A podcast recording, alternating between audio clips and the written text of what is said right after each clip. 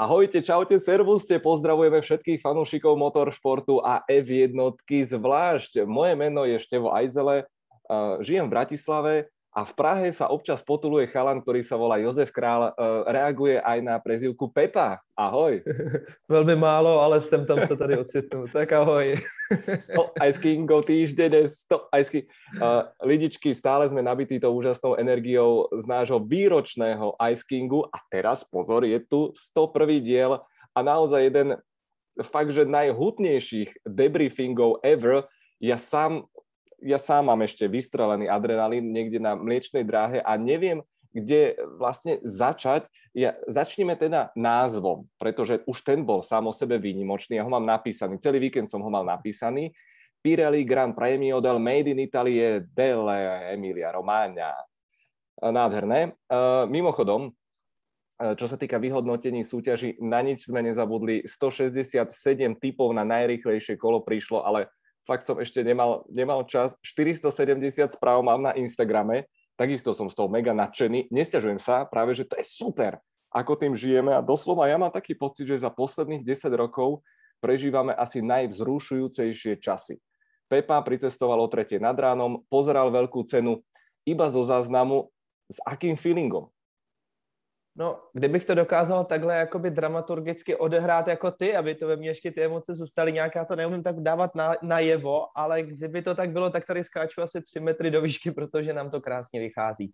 Stovku jsme si užili všichni společně velmi, uh, velmi pěkně a jednička, když se budeme bavit o takhle hezkým závodě, tak si myslím, že to je úplně skvělý, protože určitě bylo na co koukat a ten začátek sezóny, ať už to byl Bahraj nebo teďka Imola, co víc si přát. Myslím si, že to je krásný a jeden jediný bod, který v tuhle chvíli dělí lídry šampionátu a společně s našimi soubojema, který jsme viděli na trati a někdy skoro i mimo trať, mm-hmm. to byla bomba.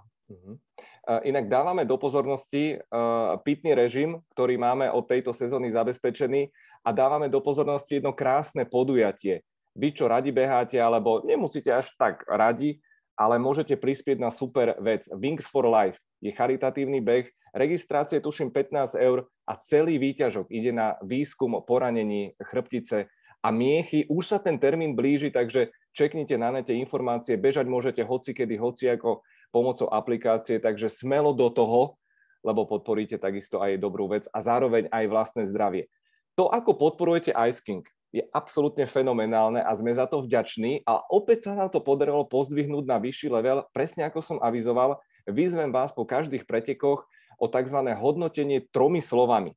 A od toho sa vlastne odpichneme, pretože vy ste zadefinovali väčšinu tých mikropríbehov a budem teraz citovať priamo teda z komentárov na mojom Instagrame. Tým, že si to aj sami lajkujete, tak vlastne hodnotíte jednotlivé tie, tie, tie komenty, takže poďme na to. Horajs M. Zadozučinenie pre Norisa. Matej Ranocha. Couvací Hamilton nepotrestán. A Assyria Mia, Imola nikdy nesklame. Ondra Poledna, Ferrari top závod. Michal Janči ukradol môj výrok, akože to si si dovolil, toto čo bolo. A, a máme tu aj nejaké, som tu videl také peprnejšie, naprí, napríklad Matusík 136, Sir Hamilton šťastený. A Matej Chalúbka, Science Rally Champion, a, a, a, a dáme ešte, ešte aspoň jedno. Matej Piroch, skvelá reklama F1. Uh, ďakujeme veľmi pekne, ste vážne akože top. Ešte Daniel Tkáč, pódium bolo primalé a vedľa dal vlajky Monáka a Španielska. Veľmi dobré, veľmi veťarsky a ono naozaj nechýbalo veľa, ale ja keď som nad tým celým premýšľal, Imola, ikonická trať, množstvo emócií z minulosti a predpoveď počasia, ktorá hlásila dážď a my sme sa všetci rehotali. Priznajme sa, všetci sme čakali, že 10 minút po pretekoch to príde. Um, rosničky ukazovali, a Ríšo mi to presne na nete, že toto je spolahlivá stránka, maximálne 0,1 mm. Zrazu sa to spustilo pred pretekmi. Alonso havaroval. Viacerí piloti mali vôbec problém dostať sa na štartový rošt, ale predsa len odštartovať sa podarilo a poďme na to, Pepa, pretože budem tu mať aj e, zo pár ilustračných záberov. Podľa mňa rozhodujúci moment pretekov bola šikana Tamburello. Nájazd, sandwich Red Bullu, z jednej strany Perez, z druhej strany Verstappen. Podľa mňa Hamilton nevedel, že kam sa má skôr pozrieť. Ako ty hodnotíš tú, tú situáciu, lebo vyzeralo to ako keby naozaj Verstappen sa poučil z toho Bahrajnu a bol na Hamiltona možno trošku pritvrdý. Čo ty na to? Doslova, doslova to jsme to vzal normálně z úst, protože mě skoro bych řekl, že ono se to tak potkalo s tím, že Hamilton nebyl dostatečně tvrdý, když to Verstappen zabral v ten správný moment a byl hodně tvrdý. A ani ne úplně ten důsledek potom to, jak dojeli spolu a přesně jak tady můžete už vidět na tom ilustračním obrázku, kde tam Hamilton přeskakuje ty žlutý obrubníky. Toto. Tohle je brutální fotka. to byl uh, už důsledek. Mně spíš přišlo hned na tom začátku, že Hamilton by asi nenapadlo, že Verstappen tak vystřelí. Už od toho rozjezdu. A jak on se rozjel, tak koukal pořád po Perezovi a tlačil se víc na Pereze, snažil se bránit Pereze. A najednou šup z čista jasná, najednou tam byl Verstappen po levý ruce. A ve chvíli, kdy ho máte už na tom levém kole, tak ho nemůžete zavřít, protože samozřejmě, kdybyste ty dveře tam zavřeli, tak uh, nabouráte pravděpodobně oba dva. To znamená, že on tam už pak musel nechat ten prostor, no a tím, jak byl zaskočený, no tak najednou přijížděli do zatáčky s Verstappenem vedle sebe a pak už je to jenom důsledek toho, že logicky, myslím si, Max byl prostě tvrdý, nekompromisní, jel si tu svoji stopu a jak Hamilton byl na venku, mohl ubrat. Mohl ubrat, nechtěl, držel se tam jako klíště, zuby nechty a nakonec ho přesně dohnali ty obrubníky, že už se tam neměl jak vejít a, a potom to hodně přeskáká. Myslím si, že to poškození toho auta bylo podle mě větší, než jenom jak to vypadalo, že tam bylo to přední křídlo, ten, ten endplate vlastně, který se ulomil, tak to je jedna věc, která určitě to hodně omezuje a ovlivňuje celkové fungování toho auta, ale celkově ta podlaha fakt dostala hodně ran ze spodu, takže Bůh ví, co tam bylo ještě dál. Ja by som rozdelil túto veľkú cenu do viacerých vyslovených segmentov, aj čo sa týka tímov, súbojov a samotných udalostí, pretože aj v rámci mikrosúboja Verstappen-Hamilton zrazu Max sa odputal na 5-6 sekúnd, ale potom prišiel ten bod zlomu, kde zrazu začali Hamiltonové pneumatiky fungovať, znovu nabili života, akoby nejakým zázrakom. Z hodou okolností mám tu jednu fotku niekde na sklade, zjazdených interslíkov už po novom, ako sa udialo, ale bol to, bol to špičkový manažment pneumatik a čo mňa fascinovalo, bolo strašne cítiť vo Verstappenovej komunikácii vo vysielačke s inžinierov, že to, že to nechceli proste pokašľať, že sa báli, kedy ísť do boxov, kedy to správne natajmovať. A nakoniec im to vyšlo tip-top, hoci teda ten Hamiltonov pitstop bol až 4 sekundový byl tam problém na tom předním kole, ale ta ztráta nebyla zas až tak dramatická. Určitě by přijeli blíž k sobě, ale uh, myslím si, že by to tolik neovlivnilo. Spíš si říkal, a, a, a v určitý moment jsem to obdivoval, že třeba například Sebastian Vettel byl opět ten startař, který prostě jde do toho boxu uh, hodně, hodně brzo a jsem si říkal, tak na tomhle určitě vydělá, ale fakt tam byl moment toho přechodu, kde my jsme to slyšeli v některých těch vysílačkách a, a myslím si, že to byl zrovna Max, který dostal tu informaci, nebo, nebo Luis, o tom, že ono je chladno, je pořád zima a když dáme ty uh, hladké pneumatiky, ty sliky moc brzo, tak můžeme mít problém s ohříváním. A to byl podle mě jeden z těch důvodů, proč tam potom Sebastian Vettel tak strašně klouzal a nedokázal z té strategie těžit. A všichni ostatní ještě kroužili, nějaký tři, čtyři kola zůstávali na té trati, ale ten tire management, prostě to, jak Hamilton pracuje s těmi pneumatikama, se trošku se opakovalo Turecko, pokud se nepletu, kde přesně on ze začátku jede pomalu a říkáte si, proč to tak je.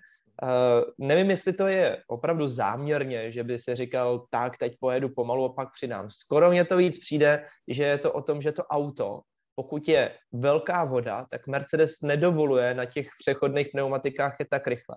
Jakmile ta voda mizí, tak najednou oni získávají tu rychlost a začínají zrychlovat. Takže uh, po tom dnešním závodě, no tím včerejším, dejme tomu tenhle, po tom posledním si, tak jakoby říkám, že není to úplně to, že bychom si říkali, Hamilton je absolutně geniální a čeká prostě, aby zrychlil až od desátého kola dál, nepojede na začátku. To jsme si říkali v Turecku, že to tam bylo cítit, jak kdyby to plánoval, ale jak říkám, teď už mám spíš takový ten názor na to, že to je Mercedes, který vlastně sám ho to auto donutí k tomu, aby z začátku byl pomalej a pak na tom začal vydělávat. No, uh, mne sa strašne páči a baví ma to na tomto, ja to nazývam epický súboj, pretože sú to piloti dvoch generácií, dvoch rozlišných charakterov, dvoch úplne iných tímov, čo sa týka aj samotnej filozofie a ja mám pocit, že a pevne dúfam, že sa budú takto doťahovať každé preteky. Lebo tak, ako bol Verstappen tvrdý na Hamiltona po štarte, to sa o dva týždne môže znovu zopakovať, ale v opačnom garde. A tu treba pripomenúť, že, že Verstappenovi, ale aj Perezovi vyšiel štart. Spomente si na to Turecko, ako ty hovoríš, tam išli vyslovene v lete na saniach, takže na tomto popracovali a aj prekvapili Mercedesy.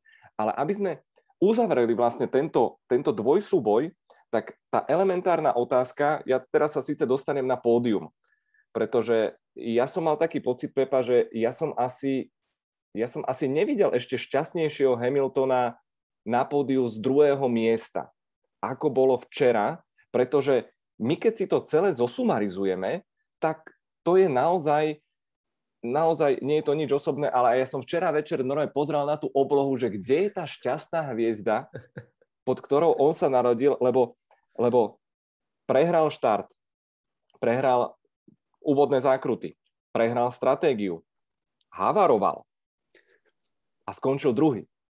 Mal kolo stratu. A to ešte si zober, že keby Verstappen to stratil pri tom reštarte, kde išiel do hodín, tak vlastne Hamilton mohol vyhrať. Poďme na tú chybu z 31. kola, ktorá bola dôkazom toho, že aj Lewis Hamilton je človek z mesa kosti. No, ho tak jakoby zarazil, vyrazil dech skoro, jako, protože když si to přesně člověk rekapituluje, já jsem tomu nevěřil. Normálně tomu se nedá věřit, jako, a to není tak, že bychom mu to určitě nepřáli, to je, je prostě, jenom je to neuvěřitelné. Regulérně to je neuvěřitelný, protože to je podle mě jeden z nejšťastnějších lidí s největším štěstím pravděpodobně na světě a určitě v historii Formule 1, protože tohle jsem nikdy neviděl i přesně jak říkáš, i přesto, že ale chybuje, chybuje sám, chyboval sám a vlastně dá se říct, že všechny ty věci, které se udály, byly trošičku způsobený jím samotným. Ať už to byl přesně ten start, kde si vlastně za to mohl sám, nebo neu, neubránil to první místo, ať už to byla právě tahle chyba, tak to jsou, to jsou jenom důsledky těch věcí, za kterých se mohl sám. A i přesto, přeze všechno to štěstí mu pořád přeje úplně neskutečně a podařilo se mu eh, minimalizovat tu ztrátu, ale vlastně jako skvělou jízdou samozřejmě, ale ta, ta míra toho štěstí je, je neskutečná.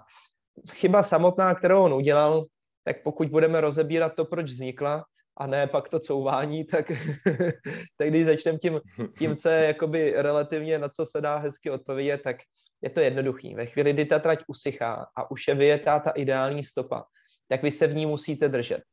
A pak každý předjetí, který náhodou máte, ať už je to tak, že je to to závodní předjetí vyloženě na té trati, anebo auto okolo, tak eh, zvyšuje šanci, že ty pneumatiky se ochladí a můžete udělat vlastně, nebo můžete se smeknout, udělat hodiny, dostat se mimo trať. Přesně jako se, se to stalo u Louise Hamiltona. S tím, že myslím si, ten největší problém ani nebyl to, předjetí jako takový, kde on vlastně se do, tý, do toho vracáku tlačil na vnitřek a pak se vlastně snažil vrátit do té suché stopy. Problém byl to, že ono už to bylo druhý předjetí. Protože když se podíváme za šikanu Tamburello, vlastně mezi Tamburello a Vilnéva, tak ta rovinka, Hamilton už tam předjíždí a předjíždí vlastně off the line, jak se říká, mimo tu ideální stopu, to znamená, že už jede v tom mokru. Vrátí se, Vilnéva projede, jenomže tam ty pneumatiky, ta teplota už klesne a on potom jde do toho druhého předjetí, do kterého vlastně musí, protože ty auta mu tam uhýbají kvůli tomu, že dostávají modré vlajky a byly vlastně byly hodně pomalý. Takže on do toho musí jít, předjíždí. A o to víc najednou ta pneumatika se ochladí a v ten moment to nezafunguje. Takže spíš důsledek toho dvojitého předjetí, protože kdyby on pravděpodobně předjížděl jenom jednou, stačil by to do toho vracáku, pravděpodobně ty gumy by se chytly. Ale tady už opravdu to ochladil natolik, že je vidět, že on čeká, prostě, že najednou to auto zatočí, zatočí a on to najednou nic neudělá. Yeah. A úplně ho to minulo a prostě proklouzal, proklouzal ven, úplně jako, že s tím nemohl nic dělat, takže hodně neočekávaný smyk a nechci říct školácká chyba, to určitě ne, ale je to ta chyba toho, jak vy jste na hranici a už dopočítáváte, ano, druhý předetí, druhý po druhý jsem ve vodě, dá to? Myslím si, že to dá, ale ono vás to mine prostě o pár stupňů na těch pneumatikách a jste jak na ledě. Uh-huh.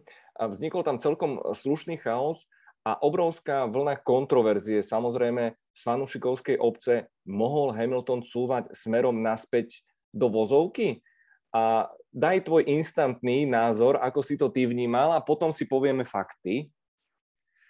Mně to přijde, že je to trošku něco podobného, když jsme rozebírali třeba Maxe Verstappena vlastně s tím Bahrajnem. Tam se prostě pohybujete na hranici těch regulí a buď to to zkusíte a Max mohl zůstat před vlastně Hamiltonem a třeba dostat tu, tu, tu penalizaci, nebo to neskusíte. A tady je ten tenký led, na který my se podíváme. Já si myslím, že je to správně, respektive, že to udělal dobře, protože je to na hranici, ale je to pomalá zatáčka, což je jako první, co vám nahrává, že dobře už se to trošku víc toleruje, protože pokud by to byla rychlá zatáčka blízko někde té ideální stopě, je to problém. Už byl relativně daleko, ale co je tam největší ten problém je, že on kdyby zacouval, což je takový to, v těch pravidlech není napsáno, jak dlouho můžete couvat. Tam ani není napsáno, že můžete couvat metr a pak už je to penalizace. Je tam, že musíte, můžete couvat po dobu nezbytnou pro to, abyste vlastně otočili ten monopost.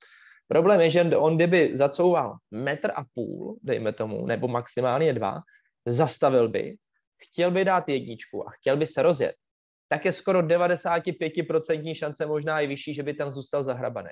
A chvíli by se zahrabal. Musí vyjet ten jeřáb, který ho tam tady dostane, nebo nějaká odtahovka. A najednou se všechno komplikuje.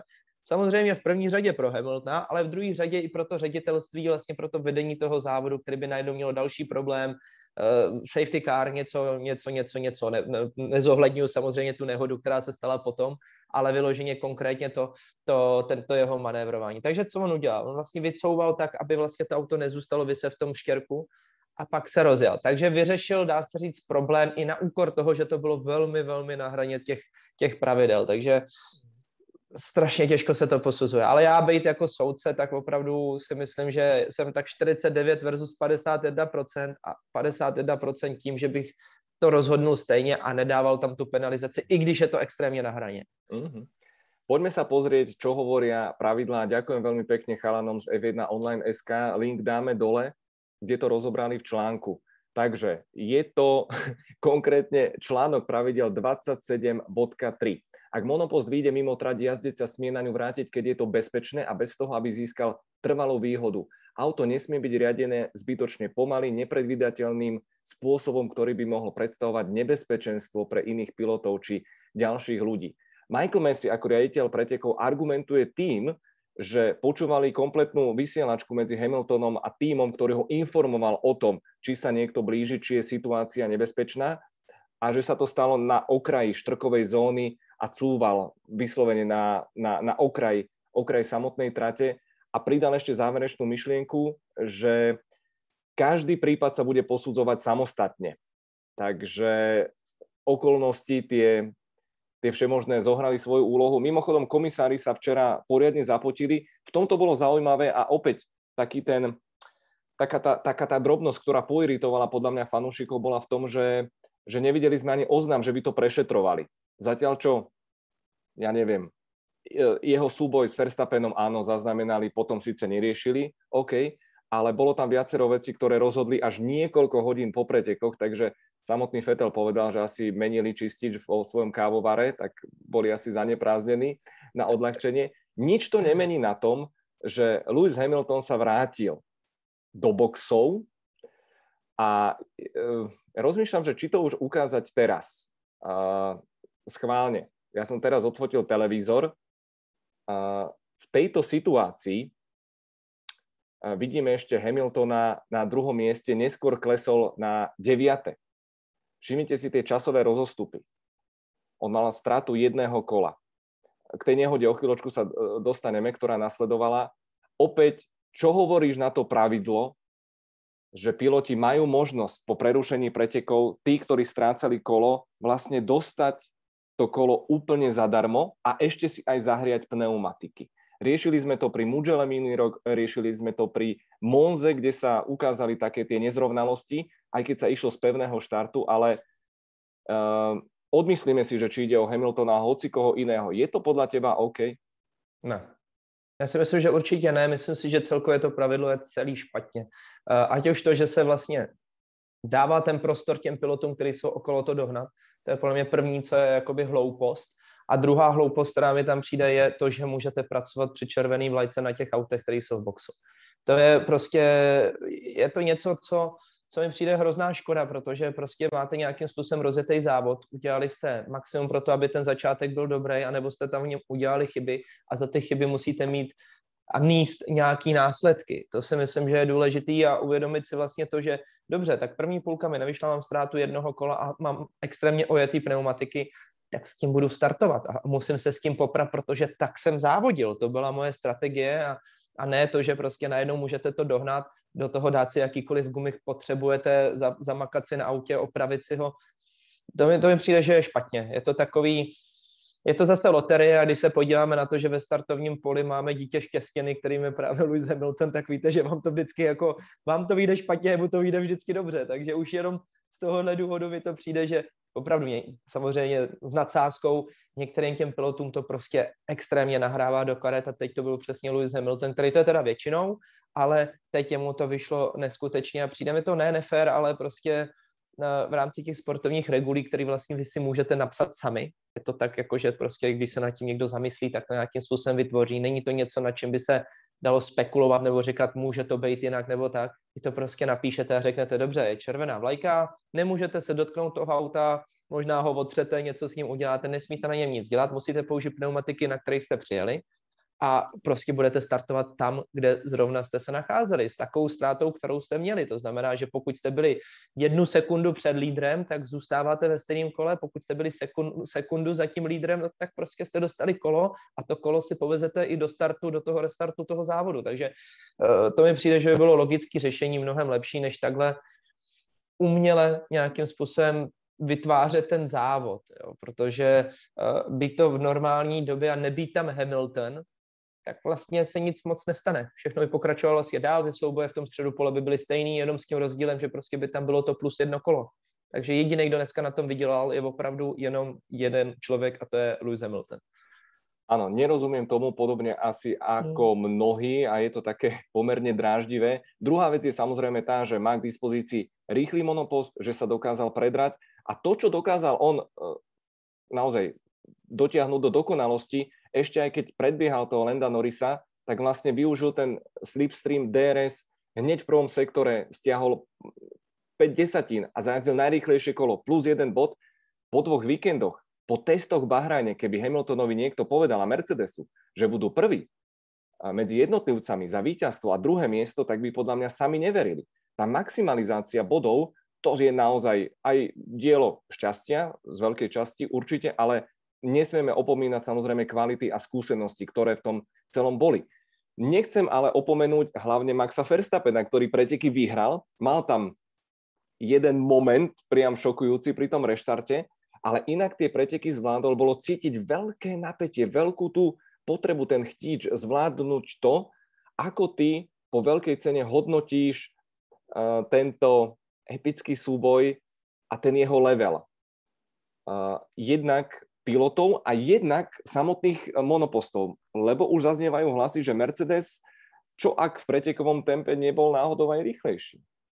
Eh, to je právě, co je podle mě hodně, hodně zásadní, ještě než, než vysknu to hodnocení na, na ty jednotlivé piloty, tak uh, já bych nechtěl, aby to vyznělo tak špatně, že na Louise Hamiltona nadáváme, protože to, co on předvedl, jak předjížděl, byl vlastně jediný z celého startovního pole, kdo se tam dokázal takhle prodrat skrz, vrátit se a být tak super rychle, jako byl. Myslím si, že za to on se zaslouží jako velký uznání a to samo o sobě dokazuje, jak je Mercedes strašně silný zase zpátky. Protože když se podíváme na ty předjíždění, to, jak jednotliví piloti měli obrovský problém zůstat v tom vzduchovém pytli. Vlastně dá se říct, že všechny ty rozestupy se držely relativně malý, ale bylo minimum pilotů, kteří se dokázali dostat pod 1,5 sekundy. Proto se vlastně nepředjíždělo. A jediný, kdo tam nějakým způsobem šel dopředu, aniž by tolik riskoval, jako například Russell s Bottasem, tak eh, byl Hamilton. Díky tomu, že to auto opravdu jede na těch rovinkách a funguje i v tom vzduchovém pytli, což je něco, co je vlastně jenom to potvrzuje tu teorii, že Mercedes je zpátky, že to auto funguje. A to, jak on se prostě prodíral dokázal se za těma pilotama udržet do sekundy, když najížděli do toho detekčního bodu, využíval to DRS a pak je samozřejmě minul, jak když stojí, tak tahle kombinace mi opravdu nahrává tomu, že to auto je opravdu velmi rychlý a v jeho rukou už to známe, prostě dokáže z toho vytěžit maximum. Každopádně, co si myslím, že je potvrzujícím uh, znakem té situace, která v tuhle chvíli je, je, že Hamilton i Verstappen mají absolutně jinou třídu než všichni ostatní. V tom závodním tempu oni jsou úplně jinde. Trochu mě mrzí Perez, který vlastně rozjel skvělou kvalifikaci, vypadalo to dobře, ale v tom závodě opravdu těžké podmínky. Jako nováček eh, dostalo hodně zabrat a do toho problémy s volantem a tak dále, tak dále, takže uh, jemu to moc nešlo, ale už jenom to zase je to potvrzením toho, jak opravdu uh, Verstappen a Hamilton, co oni dokážou v průběhu toho závodu. Takže za, z pohledu Maxe myslím si, že skvělý závod. To, co známe, jako on, když jede na vodě, tak jede bravurně, je super rychlej. Uh, pořádně trošku děsí ta situace, ve které je Red Bull. Prostě oni jsou úplně jak na trní. A tentokrát naštěstí, no nic, nic nepokazili, ale mhm, je tam mhm. cítit ta tenze, ta, ta strašná tenze, jenom, jenom ať dojede, ať vyhraje, to už je jedno a už oni se skoro spíš modlí, než aby prostě direktivně říkali, udělej to, udělej to, udělej to, na co jsme zvyklí od Mercedesu, anebo na Red Bull, který jezdí ze zadu a probojoval se dopředu. To byl úplně jiný tým najednou, jak, jak Bahrajn, tak teď, jak jsou úplně vyklepaný, úplně si říkají, že nic nesmíme pokazit, jenom tohle, tak, tak. Hlavně, ať to ten Max doveze, on je rychlej, necháme to na něm v podstatě. Uh-huh. Zvláštní, zvláštní situace. E, koukám. Čili vítaj v zábere. Ahoj. No, chceš byť slavná. uh, načrtol si to. Tímové dvojky. A v tomto bola Imola doslova kúzelná a nemilosrdná. Pre niektorých naozaj nemilosrdná Valtteri Bottas, Pruser, Sergio Perez, smolné preteky, ale špeciálne pre všetkých tých pilotov, ktorí menili týmy. Daniel Ricciardo sa trápil. Fernando Alonso sa trápil, ale akože brutálnym spôsobom. Carlos Sainz dokázal nakoniec pochytať, ale tiež bol úplne, úplne všade. Takže toto bolo veľmi poučné a napríklad asi aj celkom tvrdé pre Valtteriho Bottasa, tvrdé zrkadlo, lebo on bol naozaj nikde. On bol úplne stratený a tu sa dostávame, poďme rovno na tú kolíziu a potom spätne, to bola strašná rana. 32. kolo, Bottas mal druhé kolo na stredne tvrdých gumách, ešte stále ich nemal poriadne zahriate a naháňal ho Williams, Georgia Russella, 4 kola na stredne tvrdých pneumatikách, už evidentne zahriatých. To, čo nastalo, bola rana strašidelných rozmerov, vyvrcholenie pred tamburelom. 27 rokov po smrti Artona Senu, naozaj hrozné. Kamera to poriadne nenasnímala. Môžeme asi len dedukovať, aký bol tvoj prvý feeling z toho, keď si to viděl? No úplně ten první, když jsem to viděl, tak uh, zrovna tohle byl moment, který jsem zachytil live a, a říkal jsem si, že Žuši Kriste, to byla rána a dá se říct, že mi v tom prvním okamžiku přišlo, jak kdyby Valtteri Bottas tam prostě jakoby on jel takový, takový vlnky tam házel. Já nevím, jestli jakoby přesně nevěděl, kde zrovna v ten daný moment George Russell je, nebo jestli ho víc čekal vlevo než vpravo a díky tomu tam nedal moc místa, pak on se tam najednou zjevil a je vidět, jak najednou uhne Botas, ale to už bylo pozdě, pak se ty auta trefí. Tak mi to přišlo, že, že opravdu tam Botas nenechal moc místa a bylo to takový celkově hodně rozevlátý.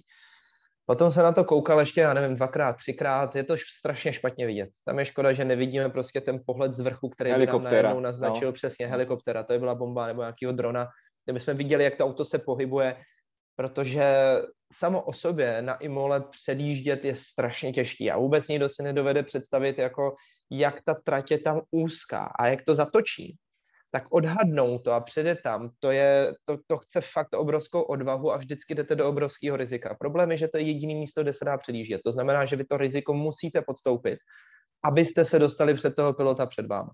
Takže je to taková jakoby nemilá situace asi se nedá úplně říct, jestli to byla Botasova chyba nebo potom Rasla, protože to tam taky dal na poslední chvíli, dal to tam hodně odvážně.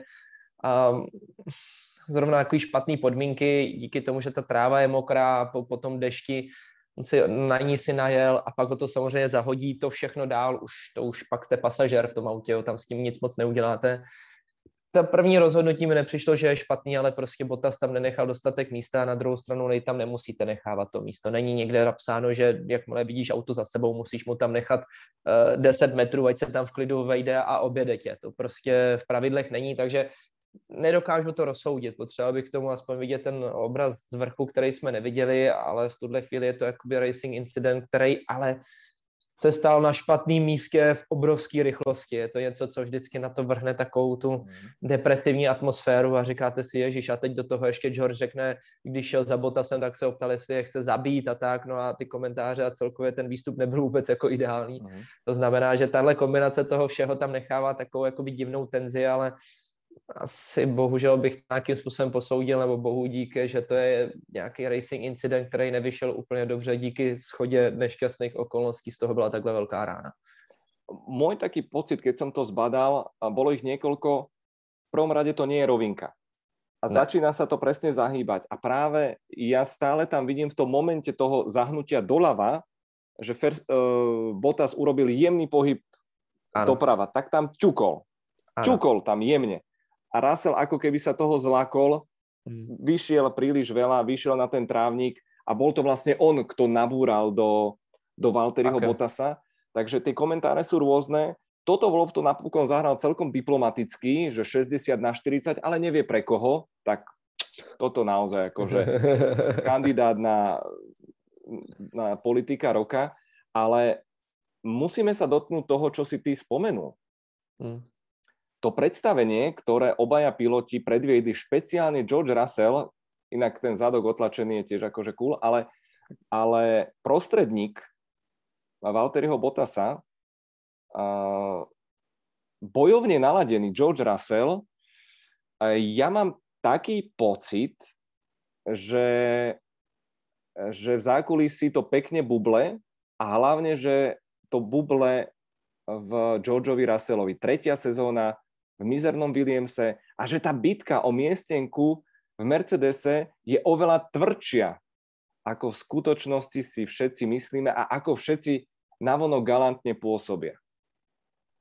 Tak uh, i kdyby nebyla náhodou jakoby oficiálně, takže by ty piloti k sobě byli puštění, aby se vyříkávali nějakou situaci, tak určitě je to, jak oni to cítí. A moc dobře vědí, že vlastně se bojuje o sedačku v tomto voze, sice hodně zničeným, ale ale to je, to je vlastně v tuhle chvíli ten, to auto, po který, který lovíte, po kterým prostě jdete a, a dá se říct, že určitě George Russell do toho šel o to víc, o to tvrdšej, protože chtěl ukázat, že vlastně dokáže Bota se porazit i vlastně v pomalém Williamsu. To kdyby se mu podařilo, předjel ho, udržel by ho, Bůh ví co, protože Bottas opravdu celý ten víkend se trápil, tak uh, zase by to byla další taková ta spruha a možná jeden z dalších hřebíčků do té Botasové pomyslný rakve do té do kariéry, která prostě zase nemá tu rychlost. Takže by zase, zase by najednou z toho byl George Russell jako ten superhero, který vlastně dokázal ho porazit v extrémně pomalém autě. Jenomže možná to taky sehrálo svoji roli, že prostě byl přemotivovaný, chtěl to tam šoupnout, věděl, že na to má málo času, protože ve chvíli, kdyby Bottas ohřál pneumatiky, už by asi tu příležitost neměl a tak dál a tak dál teď z toho mi přijde, že vyšel tak nějak na hraně toho, že vlastně je to přesně těch 50 na 50, že 50 lidí mu fandí a 50% těch lidí zase nadává, že způsobil kolizi.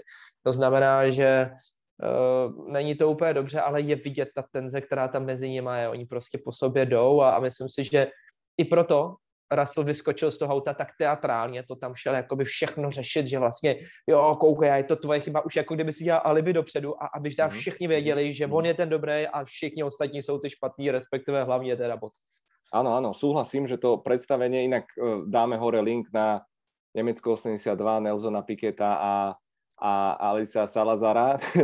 Až tak na tento level sme sa nedostali, ale aké to môže mať celé dôsledky, lebo oni samozrejme to uhrajú niekde celé do autu. Toto Wolf hovorím, že to mákol, aj keď utrúsil tam akože takú polohumornú otáz, e, poznámku, že, že mu to pripomínalo skôr e, Renault Clio Cup v prípade e, chovania Mercedesu. A potom tam zaznela taká poznámka, z jednej strany toto Wolf hovorí, že no ale Russell mal byť opatrnejší, pretože pred ním bol monopost Mercedesu, a George Russell zase hovorí, že um, Bottas reagoval prehnane a, a špeciálne keď o sebe vedeli a Russell povedal, že možno keby som bol niekto iný, tak by to nespravil.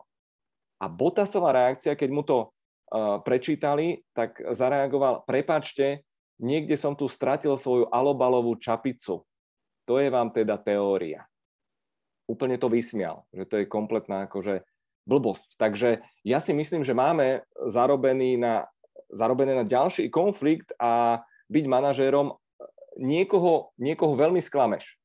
To je podľa mňa vec, ktorá už sa tu deje niekoľko sezón a tie fanúšikovské tábory boli podľa mňa veľmi, veľmi tými sympatiami na strane Georgia Russella. Špeciálne potom Sachire uh, minulý rok. Ono to je logický, protože ve své podstatě já si myslím, že i když, ne, i když pomineme jakoby tu nehodu jako takovou, jestli kdo, kdo vlastně nesl tu vinu, tak eh, ve své podstatě jediná vina, která tam je, tak je na Botasovi, protože on se s Mercedesem nemá loudat na těch zadních pozicích, jako úplně jednoduchý, když má sakravý závod. Pokud Hamilton dokáže být v kvalifikaci na prvním místě, tak on by měl být minimálně na druhým. To znamená, že vlastně, eh, jak se říká v angličtině, end of story to je prostě tvůj problém, ty jsi byl pomalej a předjíždí tě Williams.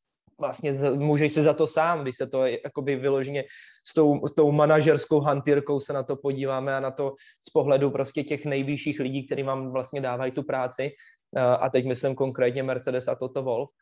To by byla první moje reakce. Já bych vůbec neřešil to, kdo za to může. Já bych řekl, stejně jsi tam neměl co dělat, protože si měl být mnohem rychlejší a pokud tam dáme místo tebe možná klidně i George, tak pravděpodobně se nebude pohybovat ve středu pole, kde vůbec ten Mercedes kam nepatří. Že jo? To znamená, že eh, chápu jakoby většinu fanoušků a už cítím i tu frustraci vlastně i za George Russella a, a proto s ním většina těch jakoby lidí sympatizuje. A vlastně proč ne? Je to oprávněný, protože nezávisle na tom, jak říkám, či to byla chyba, tak prostě Bottas neměl být tak daleko a měl být prostě na čele minimálně s Verstappenem a Hamiltonem, pokud by tam ještě Hamilton byl. Russella začarovaná Imola, minulý rok mm. nehoda za safety carom, teraz takýto vypetý moment a na strane druhej e, forma Valtteriho Botasa. My sme vlastne oslovovali po sobote, pretože prvýkrát po deviatich rokoch my sme mali prvú osmičku pilotov v kvalifikácii v menej ako pol sekunde. Akurát, že prvý bol Hamilton a druhý bol, uh, e, 8 bol Bottas, čo, čo už naznačovalo prúser, pritom Valtteri Bottas býva v kvalifikácii z hodou okolností, má tie nádeje väčšie ako v pretekovom tempe som veľmi zvedavý, ako bude, ako bude tento príbeh eskalovať, pokračovať. Navyše Bota sa dostáva úplne do hlbokej defenzívy v rámci Mercedesu, čistý wingman, vodonož. Zdvihli sa nám ostatné týmy a z toho my máme objektívnu radosť, pretože poďme na to. McLaren, McLaren je späť. Ferrari priam až šokujúco je späť. Veľmi. Nie, niekde sa tam motá Alfa Tauri. To sú fantastické veci Veľa očakávame od Serchia Pereza, ktorý síce potrebuje čas, tá kvalifikácia, ale z jeho podania bola, myslím si, že naozaj že chválihodná. Ale poďme prosím ťa na McLareny, pretože to bol naozaj fantastický príbeh a Lando Norris v sobotu sklamaný. Jeho čas bol nulitný, čiže padol na 7. miesto, ale on sa dokázal vyhrabať na, na druhé. Nakoniec skončil tretí vlastnými silami, a je tu niekoľko momentov, ktoré musíme spomenúť a ktoré ste ktoré sme nevideli v priamom prenose, lebo toľko sa toho dialo. Ja som sa ani do poznávok nestihol inak pozerať. Veľký to fanúšik McLarenu a skvelý redaktor Tomáš Sugar, on pozera live tie onboardy a má interné informácie, tak po štarte Lendo dokonca dostala ránu od Lensa Strola, ale našťastie monopost nebol poškodený. A ešte jeden dôležitý point, Videli sme množstvo hodinárov, množstvo kosačiek, výletov, nehvod, tvrdých nehvod, naozaj pozrite si, Williams, zlatý film, koľko šrotu, uh, Bottasov Mercedes je na odpis, ale aj Ricciardo a Lando Norris sa udržali na trati počas celých pretekov. A hovorili sme veľa o tom, a ja som najväčšiu hviezdičku pred sezónou mal práve pri Norrisovi. Tento bude mať v tejto sezóne úplne najťažšie a po dvoch veľkých cenách šiltovka, čapica, vlasy dolu, klobuk dolu. Fakt akože podľa mňa mega. A on převádí skvělý, skvělý výsledky a je to zajímavé, že vlastně možná čím je pod větším tlakem, tím je to lepší. A, a je, to, je to super, já mu to strašně přeju, protože uh, tohle jsou momenty, které mu dopomáhají tomu, aby dokázal odrazit tu potenciální hrozbu, kterou může být George Russell, protože pokud se nám nezmění uh, ta sestava v Mercedesu, což se nám asi pravděpodobně nezmění, pokud Lewis Hamilton prodlouží smlouvu, tak uh, tam s ním pravděpodobně zůstane ten jeho wingman Valtteri Bottas, který mu tam bude nadále pomáhat, protože ta dvojice funguje. Takže vlastně ta potenciální sedačka, která by pro George Russella mohla být volná, nebo ani ne volná, na kterou on by mohl uh, mířit, tak je právě McLaren a Lando Norris. To znamená, že tyhle výsledky, které on zajíždí, tak mu strašně pomáhají. Strašně, a je to strašně dobře, protože myslím si, a říkám to celou dobu, že opravdu Lando si tu Formule 1 zaslouží. Už teda dělá méně srandiček a více koncentruje na ano, ten závod. Ano, ano, dobrý postrek. Ale pomohlo to. Pomohlo to. Prostě je to správně, je to dobře. Nemůžete být pořád ten puberták, teenager, který prostě bude tam všude hopsat a dělat si ze všeho srandu. Mm. V určitý moment, pokud chcete být mistr světa, tak musíte k tomu začít přistupovat hodně zodpovědně a, a mít ty ostrý lokty a už se neprofilovat do toho kamaráda se všema, ale, ale ten, kdo prostě si půjde tvrdě za svým. A, a myslím si, to, co on předvádí, opravdu mu dodává mnohem větší jistotu toho, že může zůstat po toho McLarenu nadále, že si tu pozici ubrání a dokonce teď to vypadá, že on je tím lídrem toho týmu, že opravdu i když Ricciardo přišel testy, tohle, ha, hi, hi, velký úsměv, velká rychlost, tak uh, nakonec i Ricciardo dostal pokyn, ať pustí před sebe Lenda Norrise a to jsem si říkal, ty vogo, tak to je velký, to je velký. A práve som sa k tomu chcel dostať, že Andrea Seidl došlo na jeho slova, že nechceme určovať jednotku, dvojku, prioritný je tým. Ricciardo to počúval, pustil uh, mladíka dopredu, ktorý okamžite mu UFU jazdil, preteky boli prerušené, potom reštarte za 30 kôl mu Norris naložil 30 sekúnd Ricciardovi. To je paleta jak svinia. To si zoberte, že na celú dĺžku by pokojne mohla byť celá minúta. Takže, takže veľmi akože výrazne zdvihnutý prst pre Daniela Ricciarda, ale myslím si, že to je samozrejme vec komfortu, seba dôvery. Väčšina pilotov na čele s Alonzom to spomínali, že proste musím si na to zvyknúť a špeciálne na takejto trati za premenlivých podmienok, to bolo extrémne náročné, ale udial sa tam ešte jeden moment, ktorý by som ťa poprosil vysvetliť, kde v závere Lando Norris v takej už trošku panike reportoval problém nejaký so spojkou, niečo sa deje a ak sme to správne pochopili, tak on vlastne si pristupoval uh, popri brzdení ešte aj spojku, alebo ako to bolo, prosím ťa? Pedál.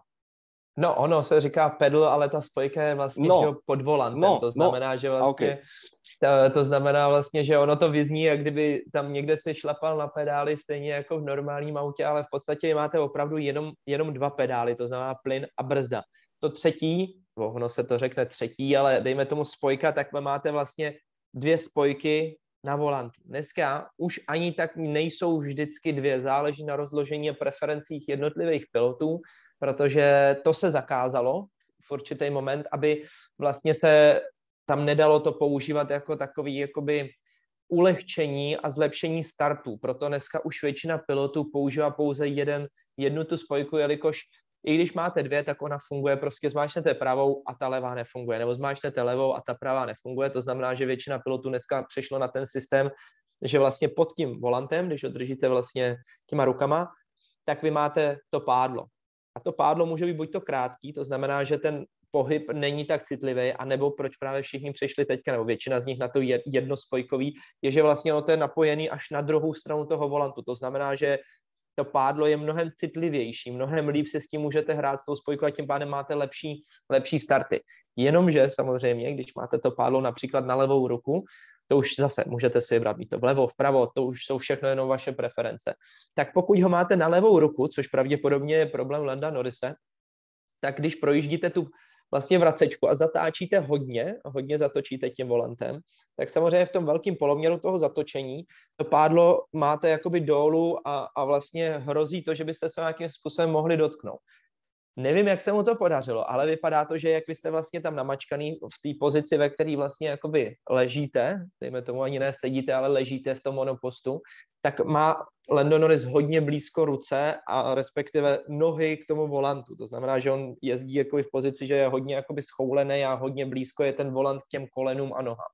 No a když zatočil, tak on reportoval to, že vlastně má pocit, že tam prokluzuje spojka, že uprostřed té zatáčky najednou to proklouzne, jak kdyby ta spojka, když je přehřátá, tak ono to opravdu se může stát, aniž byste jakýmkoliv způsobem vy na tu spojku šahali, tak cítíte, jak to prokluzuje, protože ona se v podstatě jakoby chytá, stává díky tomu, že je hodně ohřátá, je tam karbonová spojka, moc nevydrží, to znamená, že když uděláte desetkrát practice start, ty zkouš, zkoušící starty, tak už při jedenáctým už je to špatně, už cítíte, jak ta spojka zůstává sem tam vyset a to se může stát potom i při té jízdě. Takže on to reportoval, jenomže inženýr mu na to odpověděl, říká, hele, ne, ne, to vypadá, že opravdu ty si tam nějakým způsobem chytáš to pádlo, o něco tam může zavadit. To znamená, že buď to, to bude o ty nohy, který vy vlastně máte hned pod tím volantem, anebo nějakým způsobem rukou, něčím, něčím si to přimačkával. A jak si to přimáčknul, tak právě vždycky ta spojka proklouzla a pak jsme viděli, že se to vyřešilo, protože Lando Norris už dál nic neříkal a asi mu došlo sakra, no, teď já to tady asi omylem mačkám.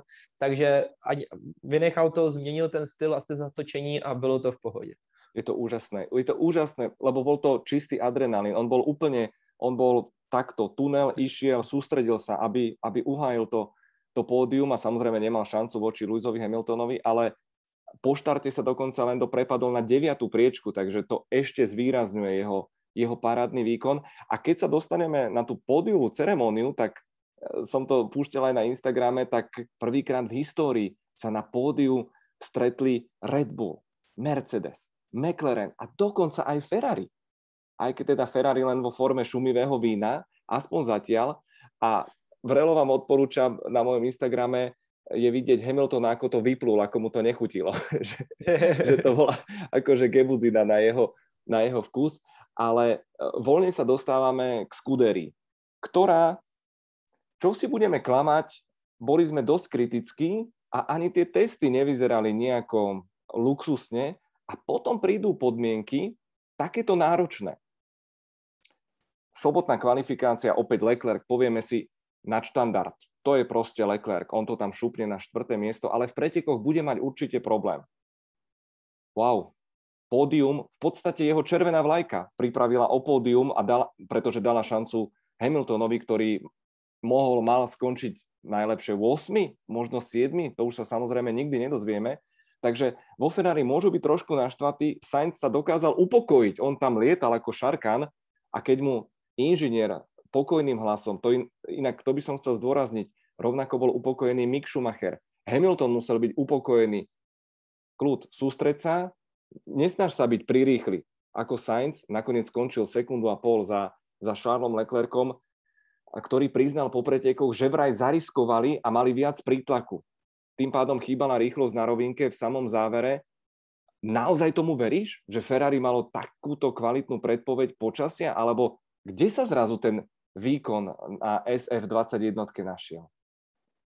Tak ono to je spíš těma podmínkama si myslím, že opravdu zatím jsme se nedostali do toho stavu, že by to bylo všechno ideální a jeli bychom ideální závod eh, na evropský trati, takže zase si bude muset počkat, myslím si ani ne tolik na Portimao, ale hlavně na Barcelonu. Ta nám prostě, tam si opravdu můžeme říct, ano, tohle je ta syrová, čistá rychlost těch monopostů a z toho to nějakým způsobem dokážeme vydedukovat, protože Imola je náročná, je náročná normálně za běžných podmínek, natož potom, když jsou takovéhle proměnlivé podmínky. A ono těch věcí, které vy tam můžete změnit nebo které to ovlivňují, tak eh, je to nejenom samotný přítlak, ale, ale může to být jenom to, jestli dokážete ohřívat brzdy, jestli vůbec dokážete ohřát potom pneumatiky a věci, které uh, někdy paradoxně nefungují na tom monopostu a říkáte si, sakra, to nás zpomaluje za těch suchých podmínek, ideálních podmínek, a paradoxně právě, když je to mokro, tak eh, vás můžou zrychlit. To znamená, že já bych z toho úplně nevyvozoval ještě závěr,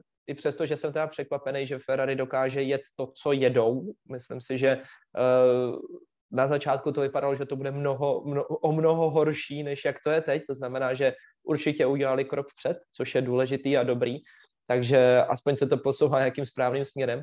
Ale jak říkám, počkal bych ještě ještě bych si počkal opravdu na to Portimao a spíš právě na Barcelonu, aby jsme mohli udělat závěr na tu samotnou výkonností. Uh-huh. I přesto si myslím, že čtvrtý místo Leclerca a pátý Sainz je obrovský úspěch pro tým, ale myslím si větší zklamání pro, pro Leclerca a větší úspěch pro Sainze, protože je to jediný z nováčků, který nějakým způsobem se dokázal chytnout a vlastně v konečné fázi to v jeden moment vypadalo, že toho Leclerca dokonce předjede.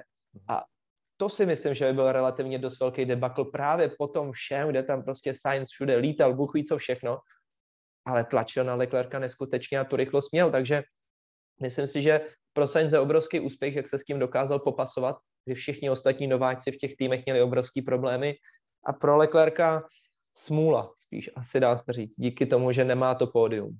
Sainz štartoval z 11. priečky, takže takisto parádny posun vpred, ale je tu jeden dôležitý moment, ktorý nechcem podceniť a nechcem ani preceniť, ale Leclercovi sa pokašľala vysielačka.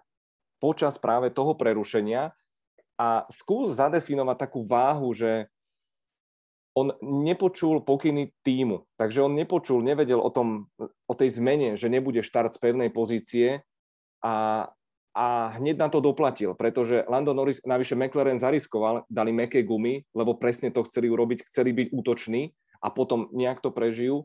Takže pri tom reštarte mal Leclerc problém, ale tých zvyšných 30 kôl bez vysielačky, bez informácií od týmu, nejakých nastavení asi nebola najjednoduchšia úloha doniesť to do cíla. Určitě to není ideální, protože těch informací, které vy dostáváte od toho týmu, je opravdu hodně a nejenom těch, eh, řeknu, jakoby výkonnostních, že si říkáte, dobře, tak teď mám jet tolik, protože za mnou je někdo ztráta jedna a půl sekundy, přede mnou je někdo. To jsou věci, které jakoby většinou víte, ale mnohem větší problém je například to, jak jedete na spotřebu, Eh, s tím, že si říkáte, můžu použít ještě výkon toho motoru na to, abych ještě dokázal jakoby zrychlit ke konci závodu, protože mi zbývá palivo. To jsou věci, které vy se nedozvíte, ale z velké částky se to dá nějakým způsobem jakoby zachránit a dohnat, pokud vy to víte. A už tam nejsou pitstopy, už tam nejsou tyhle ty věci, které opravdu musíte hodně komunikovat po vysílačce, tak uh, tam byla ještě výhoda, že vlastně ten tým slyšel Leclerca. To znamená, že on může říkat, aby mu to ukázali na tabuli. A to je strašně důležitý, protože i přesto, že už jsme v třetím tisíciletí a, a je rok 2021, tak pořád se používají ty pitboard tabule, který prostě vy, vy, vy vemete, necháte si tam tomu týmu, řeknete, můžu používat víc paliva nebo nemůžu používat víc paliva, jaký je rozestup, dejte mi to prostě na tu tabuli, já se na to podívám. Pokaždé, když projíždíte cílem, tak samozřejmě vidíte tu ceduli a na ní je napsáno to, co vy jste vlastně potřebovali. Takže řeknu, jakoby ze 70% se ten problém dá opravdu minimalizovat tímhle s tím. A velká výhoda je, že mu šel mikrofon. Protože pokud vám pak nejde mikrofon, a tak vlastně vy si neřeknete ani o ty informace, které chcete a pak je to samozřejmě trošku komplikované. Jinak pozri se na herečku. Pozri, pozri, pozri. no nevím, asi ji nebavíme úplně, no. Som z toho skoro ale Myslíš si, že stojí za to otvoriť tú červenú škatulu? To som inak neplánoval, je tam logo Ferrari inak hore. uh, co tam si máš zvedavý? schovaný? Si zvedavý? Uh. Počkaj sekundičku.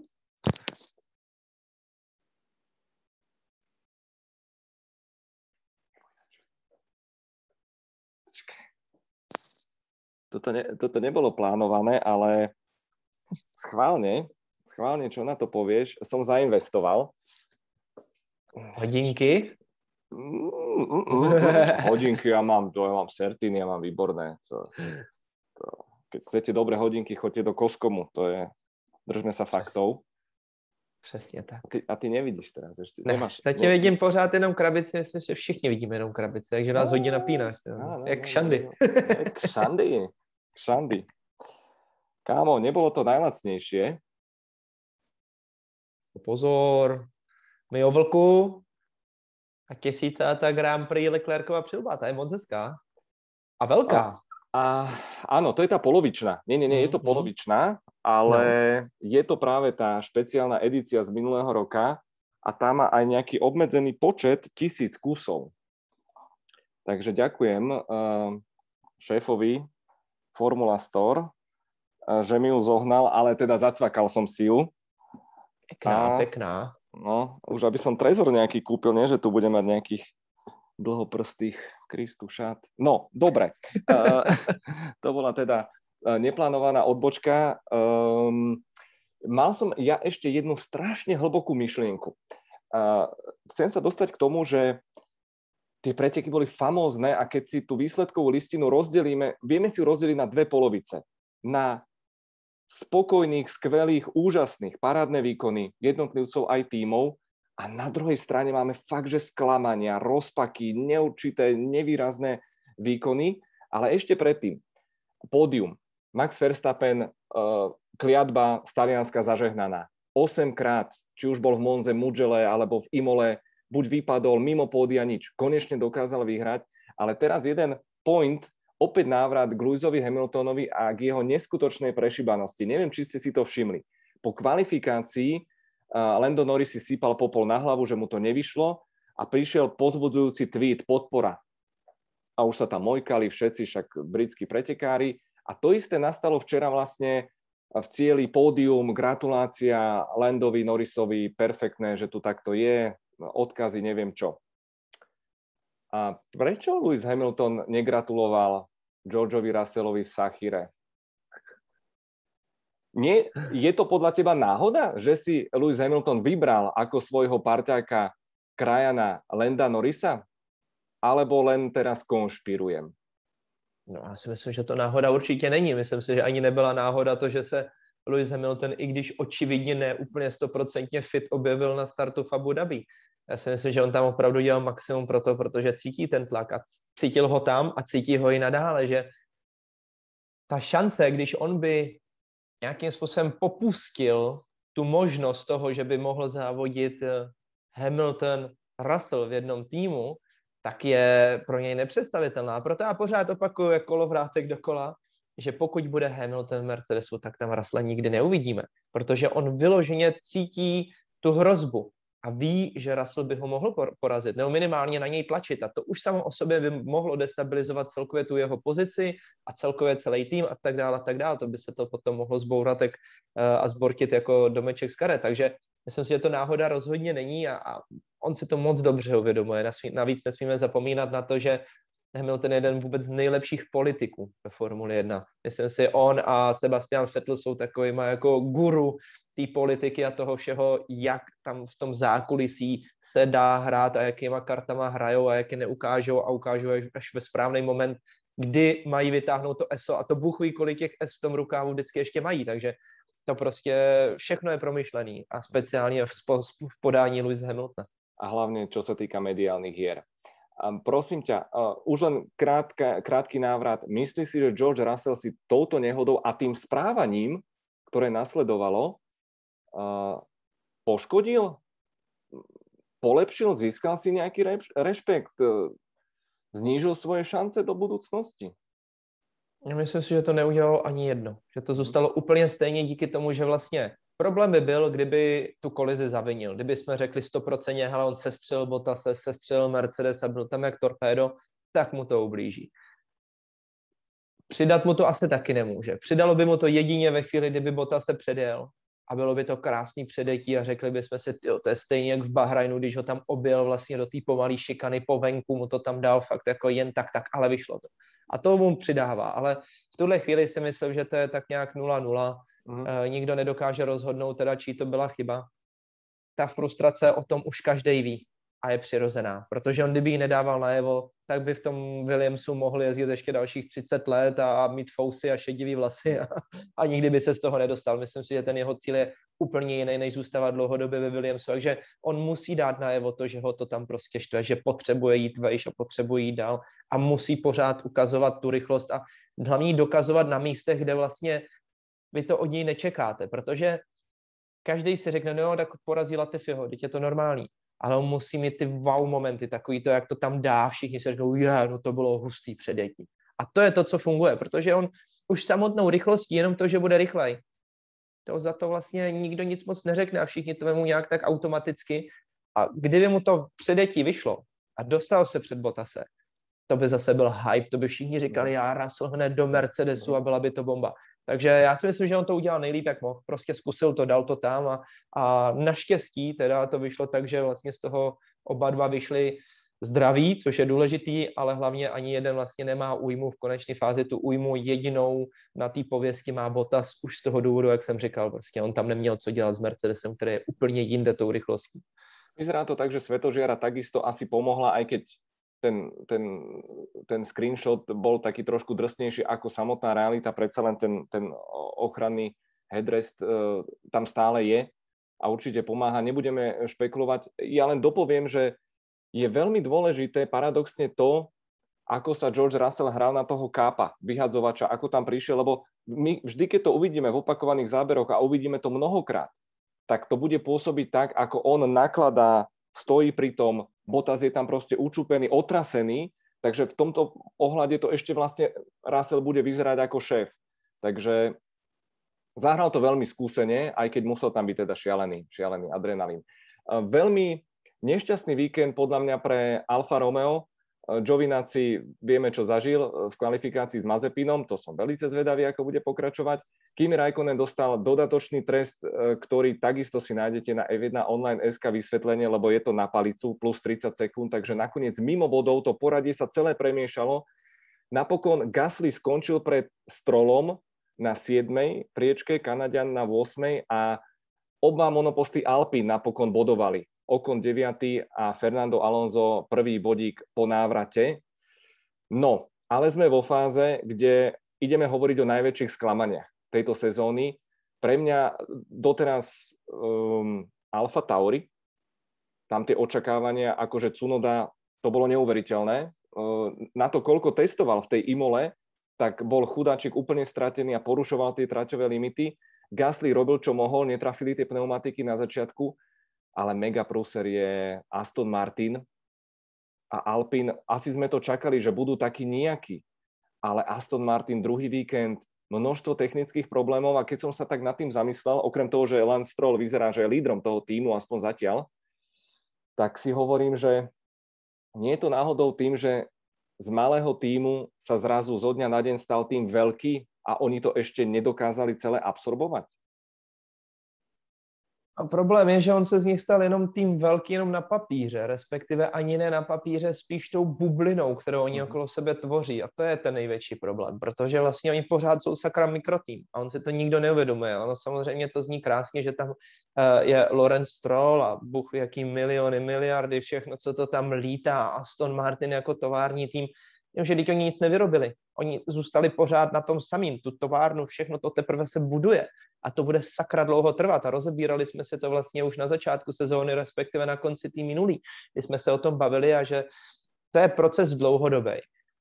Myslím si, že spíš musím říct, že pro mě je to paradoxně pozitivní, to jejich vystoupení, které teď předvádějí, protože jak už jsme říkali po testech, nedá se očekávat, že oni na tom budou dobře, protože jim to strašně ublížilo. To, že nejezdili ty testy, prostě je vidět, že přesně Mercedes se vrátí do hry, kdežto Aston Martin, jakmile nejezdí, tak jim to chybí. Je to mikrotým oproti ve srovnání s těmi velkými automobilkama, ještě nějakou dobu mikrotým to bude, než se posunou a bude to ještě trvat.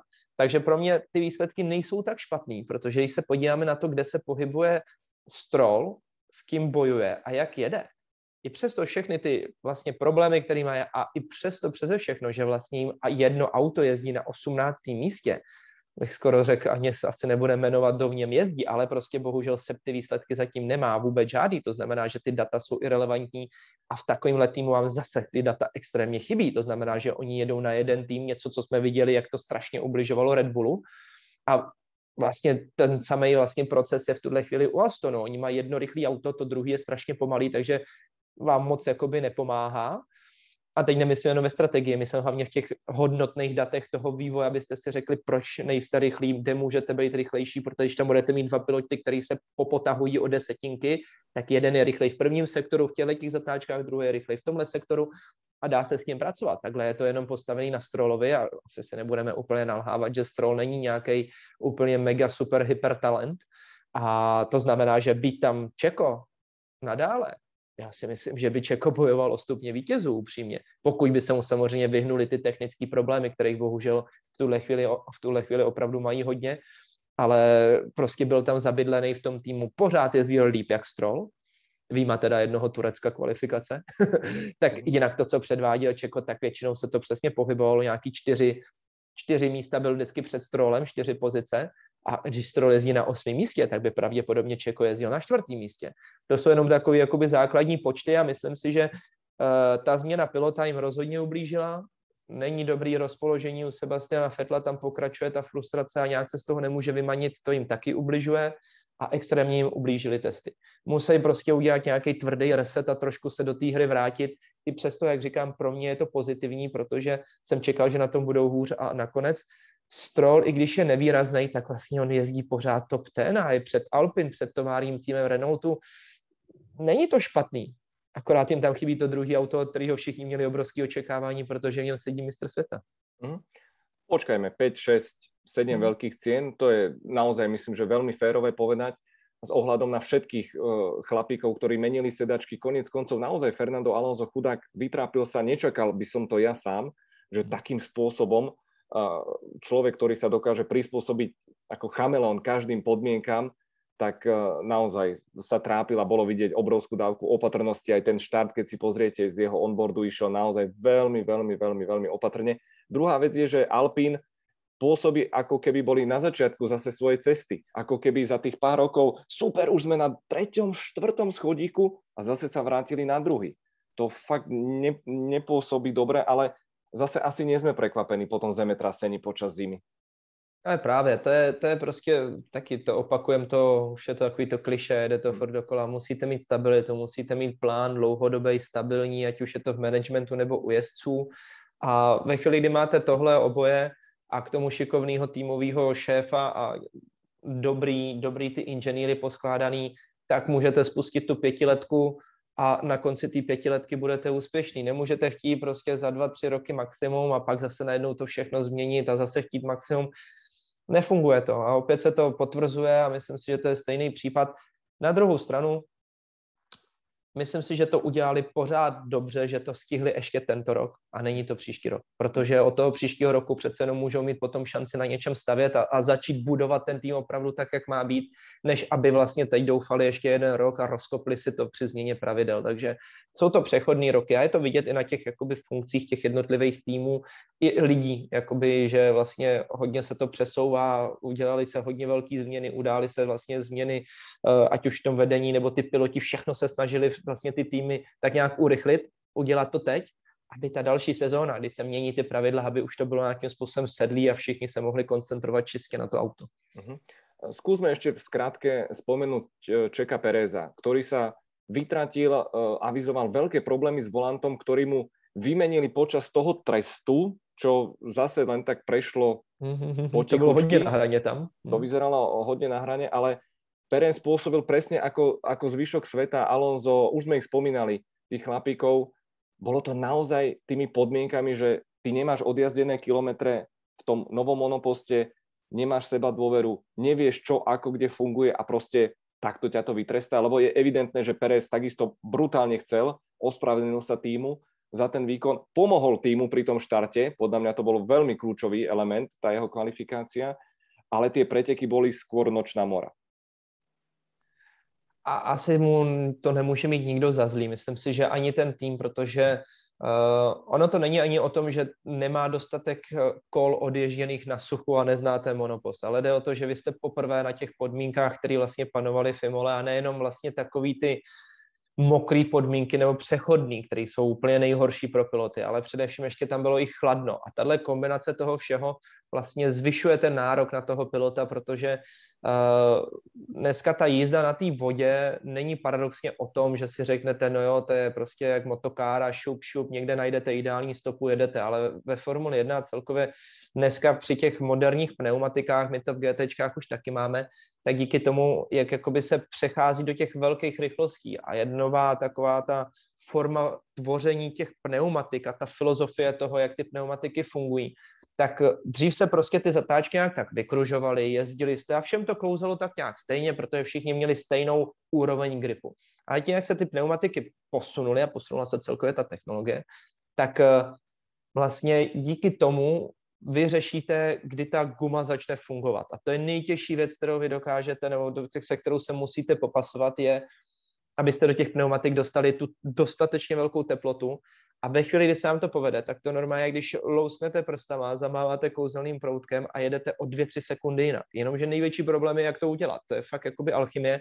A pokud tohle neznáte, nevíte, jak na to, nevíte takový ty finty, kde zrovna se do toho auta fakt můžete opřít, abyste tu energii do té gumy dostali, tak se prostě nechytnete a často děláte chyby, kloužete tam a je to potom frustrace, protože jakmile vyletíte, zase ta pneumatika je špinavá, trvá vám to a je to ten začarovaný kruh pořád dokola.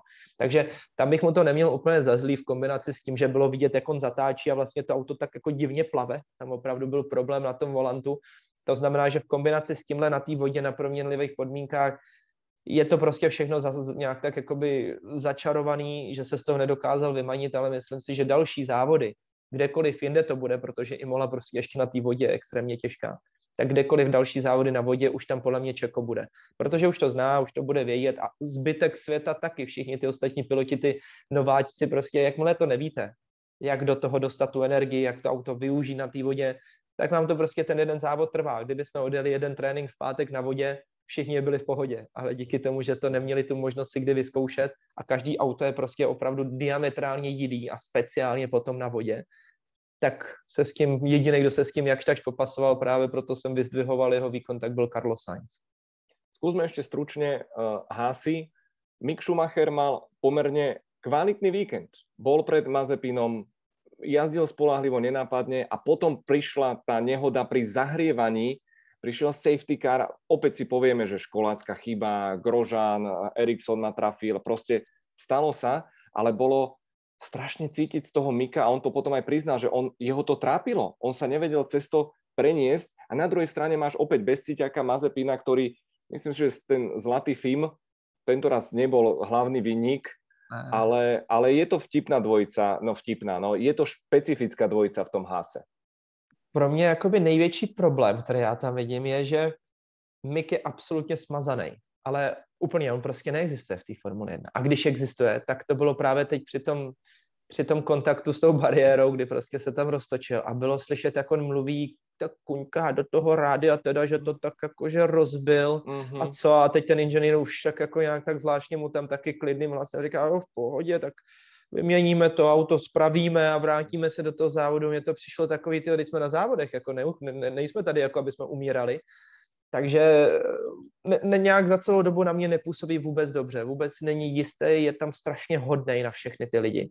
A, prostě paradoxně, i přes to všechno hrozný, co tam ten Mazepin dělá, jak je to s proměnutím Magor, tak vlastně my o něm slyšíme a nějak tak jako všichni na něj koukají a, a, a on těma svýma, svýma aférama a tím přístupem k tomu závodění toho Mika, i přesto, že ho Mik poráží, tak ho úplně, úplně ho vynuloval. A vlastně celou dobu Schumacher, Schumacher zpátky do Formule 1, Schumacher tady, tamhle, kdy o něm byl nějaký poslední, jako nějaký rozhovor, nějaká zmínka, úplně je to takový, Není to jako když třeba George Russell jezdil ve Williamsu na posledním místě, ale pořád se o něm mluvilo jako o té budoucí hvězdě, která prostě i v tom Williamsu dokáže zajet. Jemu nějak chybí teďka to momentum tak jako naskočit do toho a něco předvíst neříkám, že je všem nům konec, ale, ale většinou to tak Určitě. bývá, že sakra ty první tři závody jsou důležitý, tak tam udělej nějakou hurá akci a pak si tě ty lidi budou pamatovat. Jenomže takhle to postupně mi přijde tak jako nějak tak vyšumělo ten jeho mm, hype.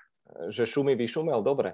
Uh, ja mám taký pocit, že je to tak výrazne schválne, ale dávam zapravdu tvojej teórii.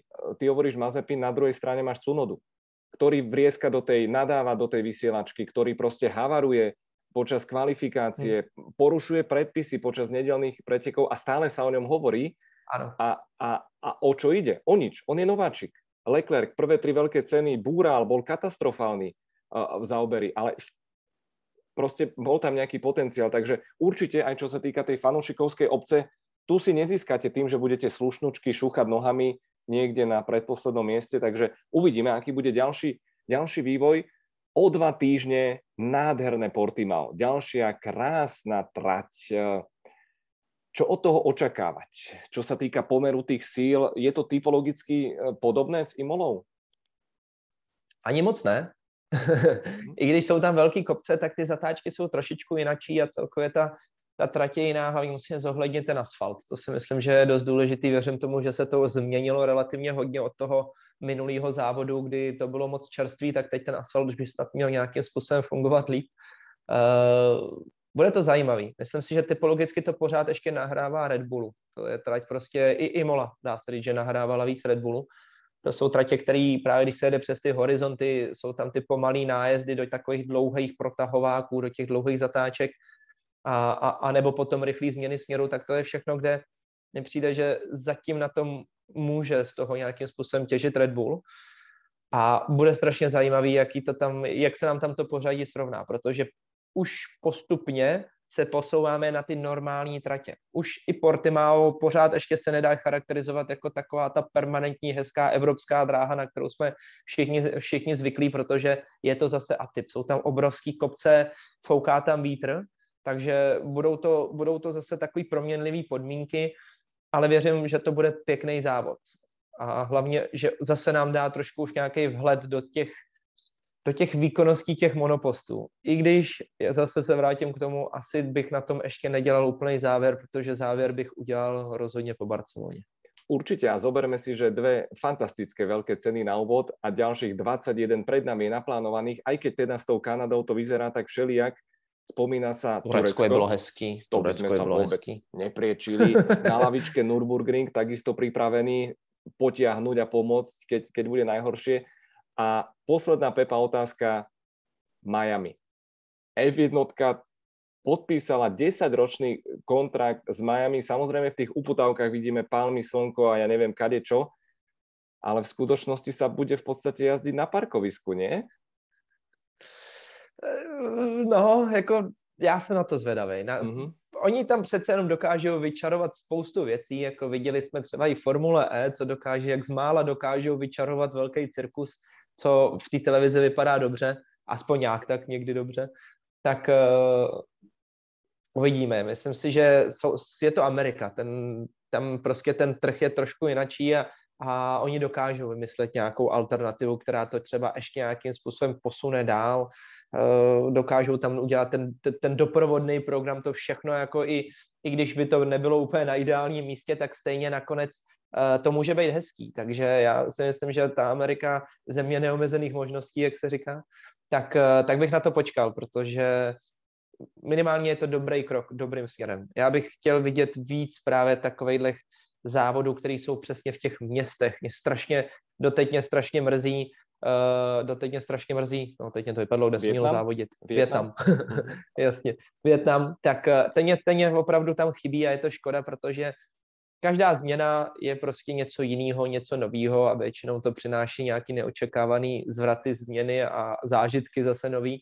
Takže mně se to líbí, víc městských tratí se mi líbí, kdyby jsme dokázali prostě najít třeba Azerbajdžán, podle mě byl krásný krok uh, za, udělat tam ten závod, i když na první pohled ta trať taky nevypadala hezky. Ano, určitě. Takže asi bych neházel úplně flintu do žita, počkal si, jak to nakonec dopadne a třeba to může být skvělý a je dobře, že to je zase změna. Určite áno a inak vyzerá ako prekreslený Interlagos, tá, tá mapka okruhu, to Miami. Od budúcej sezóny by sa teda už malo jazdiť a teším sa, lebo každá novinka je fajn, aj keď neviem, či si si všimol ten fenomén, ktorý tu práve naznačuješ, uh, pribúdajú na mestské okruhy. Baku, ten Vietnam mal byť tiež polomestský, hmm. Saudská Arábia bude mestský okruh. Prečo?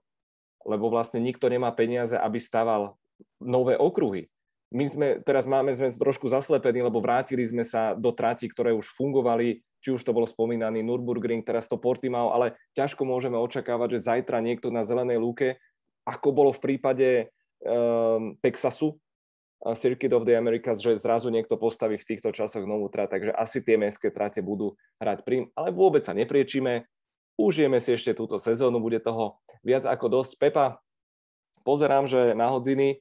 Uh, debriefing dlhší pomaly ako samotné preteky, bolo o čom. Boli to fantastické. A to je dobře.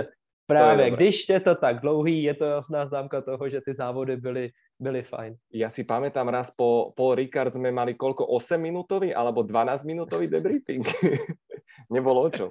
Takže naozaj skvelé preteky a sme strašne happy, ako je to zamiešané, ako je to premiešané a aké napätie cítiť vyslovene z každého toho činovníka a z tej bitky o titul aj o pódiové priečky. Pepa, držím palce na najbližších pretekoch zo Scuderio Praha Racing. Právě teď si mě vystrašil hrozně, jak říkáš, 8-minutový debriefing po Paul Ricard. My jedeme závodit na Paul Ricard. Právě tak 12, 12 hodin na Paul Ricard.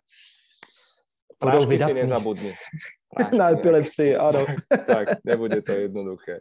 Určitě Vidí... sledujte sociální sítě, no a vidíme se, že se štěvem vždycky s váma.